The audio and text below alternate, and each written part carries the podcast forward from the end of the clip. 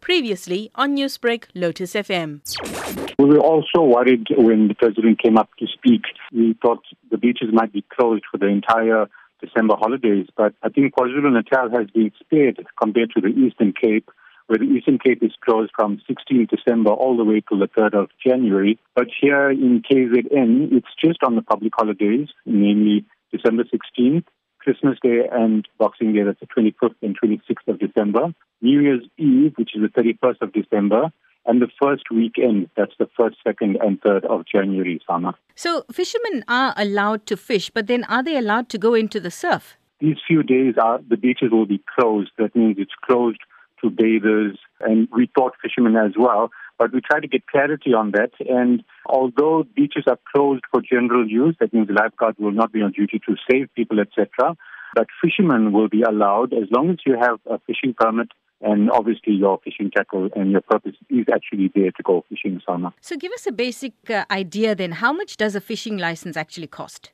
That's a little complicated, uh, Salma, because, uh, well, it's simple in the sense that it's just around 57 Rand, but the post office, been uh, many, many months and years even that they've actually had a problem producing the forms that you need to fill in. So fishermen actually end up going from post office to post office looking for one that has forms. And maybe this is a forum, maybe this might be the spark for them to actually shake the case up and, and get, get their house in order and have the forms ready for the fishermen.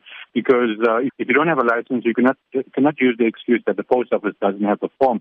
You have to make it your duty to go and find the post office that has a form, fill it in, and and have that fishing permit on you at all times when you are fishing Salma. Now, the president also announced that alcohol cannot be consumed in public parks and on the beachfront. So, what's your word of caution to fishermen then? The state still has a lot of power. If they see that you are abusing these rules, uh, you're not uh, maintaining social distancing, you have uh, alcoholic drinks in your cooler box, then uh, they have the right to actually close the beach uh, for non-compliance.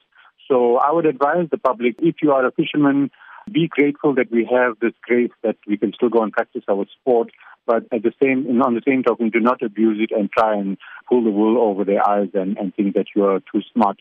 So your purpose should be for fishing. Take your fishing permit, take your fishing rod, enjoy being able to catch some fish while the rest of the beaches are closed Salma. Now, lockdown has affected the economics of many households, and many people have actually lost their jobs. But uh, is this a good sign for subsistence fishermen? Besides subsistence fishermen, I think during lockdown, a lot of recreational fishermen also were able to put some food on the table. Fish is quite expensive, and having a recreational permit, you are allowed to keep a certain bag limit for the pot so I think that has been a saving grace for many people who've lost jobs and even lost businesses. Um, are they able to catch some fish and at least feed their families?